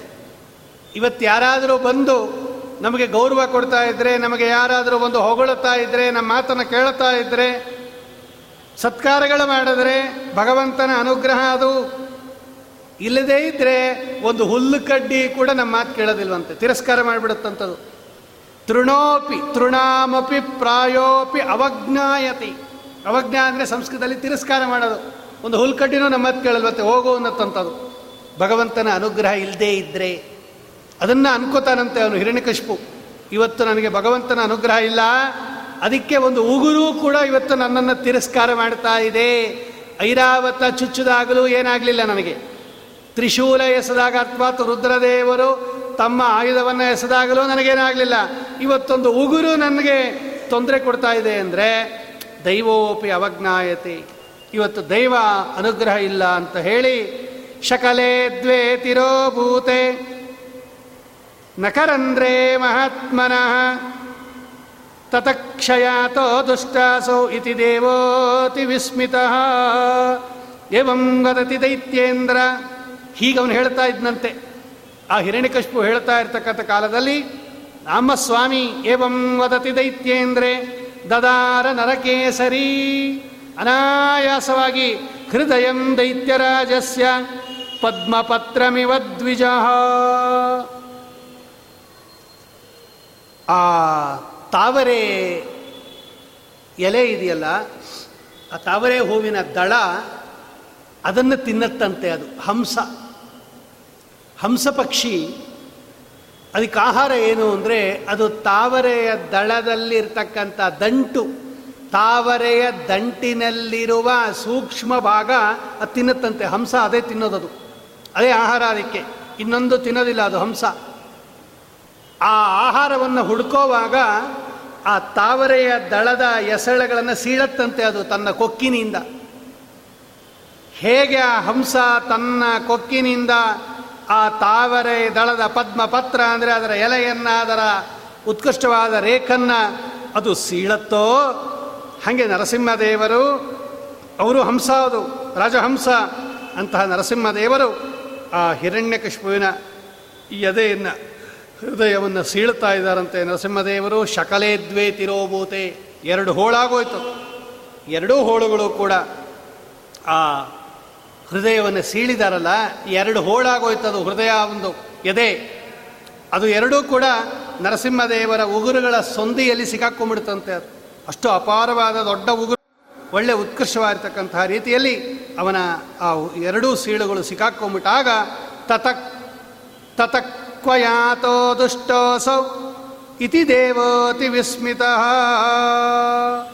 ಆಗ ಎಲ್ಲೋಯ್ತು ಆ ಭಗವಂತನ ಉಗುರುಗಳ ಮಧ್ಯದಲ್ಲಿ ಸಿಕ್ಕಾಕೊಂಡ್ಬಿಟ್ಟಿದೆಯಂತೆ ಈ ಒಂದು ಎರಡು ಕೂಡ ಆ ಉತ್ಕೃಷ್ಟವಾಗಿರ್ತಕ್ಕಂತಹ ಹೋಳುಗಳು. ಎಲ್ಲೋಯ್ತು ಅಂತ ಕೇಳ್ತಾ ಇದ್ದಾರಂತೆ ಅವರು. ನೋಡ್ತಾ ಇರೋರೆಲ್ಲ, ಎಲ್ಲೋಯ್ತದೋ, ತತಕ್ವಯಾತೋ ದುಷ್ಟೋಸೋ, ಎಲ್ಲೋದ ಎಲ್ಲೋದ, ಅವ್ನು ಪೂರ್ತಿ ಸೀಳುಬಿಟ್ಟಿಯಾನೆ ಭಗವಂತ. ಎಲ್ಲೋದ ಎಲ್ಲೋದ ಅಂತ ಎಲ್ಲರೂ ಕೂಡ ಕೇಳ್ತಾ ಇರ್ತಕ್ಕಂಥ ಕಾಲದಲ್ಲಿ, ಇತಿ ಸಂಚಿಂತ್ಯ ರಾಜೇಂದ್ರ ನರಸಿಂಹ ಮಹಾಬಲ. ಸ್ವಾಮಿ ಎರಡೂ ಕೈ ಹಿಂಗೆ ಮೇಲೆತ್ತದಂತೆ ಮೇಲೆತ್ತಿ ಹಿಂಗೆ ಜಾಡಿಸಿದ್ನಂತೆ ಅವನು. ಎರಡು ಉಗುರುಗಳನ್ನು ಹಿಂಗೆ ಜಾಡಿಸಿದಾಗ ಆಗ ಹಿರಣ್ಯಕಶ್ಮು ಕೆಳಗೆ ಬಿದ್ದನಂತೆ ಅವನು. ಹಂಗೆ ಹಿಡ್ಕೊಂಬಿಟ್ಟಿಯನ್ರಿ ಭಗವಂತ ನರಸಿಂಹ ಹಿರಣ್ಯಕಶ್ಮುವನ್ನು ಅವನು ಎಲ್ಲಿ ಹೋದ ಅಂತಲೇ ಗೊತ್ತಾಗ್ತಾ ಇಲ್ಲ. ಅಷ್ಟು ದೊಡ್ಡ ಉಗುರು ಭಗವಂತನದು. ಆಮೇಲೆ ಹಿಂಗೆ ಜಾಡಿಸಿದ್ನಂತೆ ಅವನು. ಅದು ಹೇಳುತ್ತೆ ಅದು. ಇತಿ ಸಂಚಿತ್ಯ ರಾಜೇಂದ್ರ ನರಸಿಂಹೋ ಮಹಾಬಲ ಯತ್ಕರ ಉಚ್ಚೈ ತತಸ್ತೆ ಶಕಲೇ ನೃಪ ಶಕಲ ಅಂದರೆ ಸೀಳು. ಸಂಸ್ಕೃತದಲ್ಲಿ ಹೋಳು ಅದು. ಆ ಎರಡು ಹೋಳುಗಳು ಆವಾಗ ನಕರಂದ್ರ ನಿಪತಿತೌ, ಭೂಮೌ ರೇಣು ಸಮೇ ಹರಿಹಿ. ನಾವು ಹಿಂಗೆ ಜಾಡಿಸಿದಾಗ ಆ ಉಗುರಿನ ತುದಿಯಿಂದ ಹೆಂಗೆ ಧೂಳು ಬೀಳುತ್ತೋ, ಹಾಗೆ ನರಸಿಂಹದೇವರ ಉಗುರಿನ ತುದಿಯಿಂದ ಆ ಎರಡೂ ಹೋಳುಗಳು ಬೀಳುತ್ತಾ ಇದೆ. ಆಗ ಸ್ವಾಮಿ ನಗ್ತಾ ಇದ್ದಾನಂತ ನಕ್ಕು ಬಿಟ್ಟ ಇಷ್ಟೆಲ್ಲ ನೋಡಿ ದೃಷ್ಟ್ವಾ ಸಂಜಾತ ಸಂರೋಷೋ ಜಹಾಸ ಪರಮೇಶ್ವರ. ಇಷ್ಟು ತನಕ ಆ ದೈತ್ಯನ ಮೇಲೆ ಕೋಪ ಮಾಡಿಕೊಂಡಿರ್ತಕ್ಕಂಥ ಭಗವಂತ ಯಾವಾಗ ದೈತ್ಯನನ್ನು ಸಂಹಾರ ಮಾಡಿಬಿಟ್ಟ, ಆಗ ನಗುಮುಖವನ್ನು ತೋರ್ತಾ ಇದ್ದಾನೆ. ಆಗ ಪುಷ್ಪವೃಷ್ಟಂಚ ವರ್ಷಂತೋ, ನರಸಿಂಹಸ್ಯ ಮೂರ್ಧನಿ. ಆಗ ನರಸಿಂಹದೇವರ ತಲೆಯ ಮೇಲೆ ದೇವತೆಗಳೆಲ್ಲರೂ ಕೂಡ ಚತುರ್ಮುಖ ದೇವರಿಂದ ಕೂಡಿ ಬ್ರಹ್ಮ, ಸಬ್ರಹ್ಮ ಸರ್ವೇ ಆಗತಾ, ಪ್ರೀತಿ ಸಂಯುತಾ. ಎಲ್ಲರೂ ಕೂಡ ಭಗವಂತ ನರಸಿಂಹದೇವರ ತಲೆ ಮೇಲೆ ಉತ್ಕೃಷ್ಟವಾಗಿರ್ತಕ್ಕಂತಹ ರೀತಿಯಲ್ಲಿ ಹೂಮಳೆಯನ್ನು ಸುರಿಸ್ತಾ ಇದ್ದಾರೆ. ಎಲ್ಲರೂ ಕೂಡ ಪೂಜೆ ಮಾಡ್ತಾ ಇದ್ದಾರೆ. ಆಗ ಪ್ರಹ್ಲಾದರಾಜರು ವಿಶೇಷವಾಗಿ ನರಸಿಂಹದೇವರನ್ನು ಕುರಿತು ಸ್ತೋತ್ರ ಮಾಡ್ತಾರೆ. ಯದ್ಯಪಿ ಅದು ನರಸಿಂಹ ಪುರಾಣದಲ್ಲಿ ಇಲ್ಲದೇ ಇದ್ದರೂ ಕೂಡ ಭಾಗವತದಲ್ಲಿದೆ. ನರಸಿಂಹದೇವರು ಕೋಪ ಮಾಡಿಕೊಂಡಿದ್ದು ಆ ರೂಪ ತೆಗೀಲೇ ಇಲ್ಲ ಅದು. ಕೋಪ ಅಂದರೆ ದೈತ್ಯರ ಮೇಲೆ ಕೋಪ. ಆ ರೂಪವನ್ನು ಯಾವಾಗ ಉಪಸಂಹಾರ ಮಾಡಲಿಲ್ಲ ಭಗವಂತ ದೇವತೆಗಳೆಲ್ಲ ಲಕ್ಷ್ಮೀದೇವಿಯನ್ನು ಕಳಿಸಿದ್ರಂತೆ, ಲಕ್ಷ್ಮೀದೇವಿ, ನೀನು ಹೋಗಿ ಸಮಾಧಾನ ಮಾಡಮ್ಮ ನಿಮ್ಮ ಯಜಮಾನರಿಗೆ ಅಂತ. ಅವಳು, ನಾನು ಹೋಗಲ್ಲ ಅಂದ್ಬಿಟ್ಲು ಅವಳು. ಅದೃಷ್ಟ ಅಶ್ರುತಪೂರ್ವ. ಈಗ ನಾನು ಹೋಗೋದಿಲ್ಲ ಅಂದ್ಬಿಟ್ಲಂತ ಅವಳು. ನೋಡಿಲ್ಲ, ಕೇಳಿಲ್ಲ ಅಂದ್ಬಿಟ್ಲು ಅವಳು. ಅವಳಲ್ಲ, ಬೇರೆಯವರು ನೋಡಿಲ್ಲ, ಬೇರೆಯವರು ಕೇಳಿಲ್ಲ ಅಂತ ಶ್ರೀಮದ್ ಆಚಾರ್ಯರು ಬರೀತಾರೆ. ಆಗ ಬ್ರಹ್ಮದೇವರು ಈ ಪುಟ್ಟ ಬಾಲಕನನ್ನು ಕಳಿಸಿದ್ರಂತೆ. ಕೂಸು, ನೀನು ಹೋಗು. ನಿಮ್ಮಪ್ಪನ ಮೇಲೆ ತಾನೇ ಕೋಪ ಮಾಡಿರೋದು ನರಸಿಂಹದೇವರು, ನೀನೇ ಸಮಾಧಾನ ಮಾಡು ಅಂದಾಗ ಭಾಗವತದ ಪ್ರಕಾರ ಐದು ವರ್ಷದ ಕೂಸು, ಯಾವ ಭಯವೂ ಇಲ್ಲದೆ ಕಿಡಿ ಕಿಡಿ ಕಿಡಿ ಕಾರ್ತಾ ಇರತಕ್ಕಂತಹ ಆ ನರಸಿಂಹದೇವರ ಹತ್ರ ಬಂದು ನಮಸ್ಕಾರ ಮಾಡಿದಾಗ ಎರಡೂ ಕೈಯಿಂದ ನಮ್ಮ ಸ್ವಾಮಿ ನರಸಿಂಹದೇವರನ್ನು ಎತ್ತಿ ಅವನ ತಲೆ ಮೇಲೆ ಕೈಯನ್ನು ಇಡ್ತಾ ಇದ್ದಾನೆ. ನರಸಿಂಹದೇವರ ತಲೆ, ನರಸಿಂಹದೇವರು ಯಾವಾಗ ಪ್ರಹ್ಲಾದರಾಜರ ಮೇಲೆ ಕೈ ಇಟ್ಟುಬಿಟ್ರು ಒಳ್ಳೆ ಜ್ಞಾನ ಬಂದುಬಿಡ್ತು ಅವ್ರಿಗೆ. ಧ್ರುವರಾಜರಿಗೆ ಕಪೋಲಕ್ಕೆ ಸ್ಪರ್ಶ ಮಾಡಿಸಿದ್ರು. ನರಸಿಂಹದೇವರಿಗೆ ಭಗವಂತ ತಲೆ ಮೇಲೆ ಕೈ ಇಟ್ಟುಬಿಟ್ಟ. ಅಪಾರ ಮೊದಲೇ ಜ್ಞಾನ ಇತ್ತು, ಇನ್ನೂ ಹೆಚ್ಚು ಜ್ಞಾನ ಬಂದ್ಬಿಡ್ತು. ಆಗ ನರಸಿಂಹದೇವರನ್ನು ಸ್ತೋತ್ರ ಮಾಡ್ತಾರೆ. ಅಂತಹ ಅತ್ಯದ್ಭುತವಾಗಿರ್ತಕ್ಕಂತಹ ನರಸಿಂಹದೇವರ ಸ್ತೋತ್ರವನ್ನು ನಾಳೆ ದಿವಸ ಚಿಂತನೆ ಮಾಡಿ ಈ ಕಳೆದ ಎಂಟು ದಿವಸಗಳಿಂದ, ನಾಳೆನೂ ಸೇರಿ ಎಂಟು ದಿವಸಗಳಿಂದ ನಾವೇನು ಈ ನರಸಿಂಹ ಪುರಾಣವನ್ನು ಚಿಂತನೆ ಮಾಡಿದ್ದೀವಿ ಈ ನರಸಿಂಹ ಪುರಾಣವನ್ನು ನಾಳೆ ದಿವಸ ಭಗವಂತನಿಗೆ ಸಮರ್ಪಣೆ ಮಾಡಿ, ನರಸಿಂಹದೇವರ ಪಾದಾರವಿಂದಗಳಲ್ಲಿ ಸಮರ್ಪಣೆ ಮಾಡಿ, ಈ ನರಸಿಂಹ ಜಯಂತಿಯ ಈ ನರಸಿಂಹ ಪುರಾಣವನ್ನು ನಾಳೆ ದಿವಸ ಮುಕ್ತಾಯ ಮಾಡೋಣ. ಯದ್ಯಪಿ ನರಸಿಂಹ ಪುರಾಣದಲ್ಲಿ ಪ್ರಹ್ಲಾದರಾಜರು ಮಾಡಿದ ಸ್ತೋತ್ರ ಇಲ್ಲ, ಯಾಕೆಂದರೆ ಅವರು ನೆನ್ನೆನೇ ಮಾಡಿಬಿಟ್ಟಿದ್ದಾರೆ. ಅಲ್ಲಿ ಸಮುದ್ರದ ತೀರದಲ್ಲಿ ಭಗವಂತ ಪ್ರತ್ಯಕ್ಷನಾದಾಗ ಪ್ರತ್ಯಕ್ಷನಾಕಿನ ಮುಂಚೆ ನರಸಿಂಹದೇವರ ಸ್ತೋತ್ರ ಇಲ್ಲಿ ಅಲ್ಲಿದೆ, ನಾರಾಯಣನ ಸ್ತೋತ್ರ. ಆದರೆ ಭಾಗವತದಲ್ಲಿ ನರಸಿಂಹದೇವರನ್ನೇ ಸ್ತೋತ್ರ ಮಾಡ್ತಾರೆ ಪ್ರಹ್ಲಾದರಾಜರು ಅತ್ಯದ್ಭುತವಾಗಿರ್ತಕ್ಕಂಥ ಸ್ತೋತ್ರ. ಅದನ್ನು ನಾಳೆ ದಿವಸ ಚಿಂತನೆ ಮಾಡಿ, ಆ ನರಸಿಂಹದೇವರ ಪ್ರಹ್ಲಾದ ವರದ, ನರಸಿಂಹದೇವರ ಪದಾರವಿಂದಗಳಲ್ಲಿ ನರಸಿಂಹ ಪುರಾಣದ ಈ ಭಾಗವನ್ನು ಸಮರ್ಪಣೆ ಮಾಡಿ, ನಾಳೆಲ್ಲ, ನಾಳೆ ಮಂಗಳವನ್ನು ಮಾಡೋಣ. ಶ್ರೀಕೃಷ್ಣಾರ್ಪಣಮಸ್ತು ಕಾಯೇನ ವಾಚ ಮನಸೇಂದ್ರಿಯಿರುವ ವಾ ಪ್ರಕೃತಿ ಸ್ವಭಾವಾತ್. ಕರೋಮಿ ಯದ್ಯ ಸಕಲಂ ಪರಸ್ಮೈ. ಏತಿ ಸಮರ್ಪಯಾಮಿ. ಶ್ರೀಕೃಷ್ಣಾರ್ಪಣಮಸ್ತು.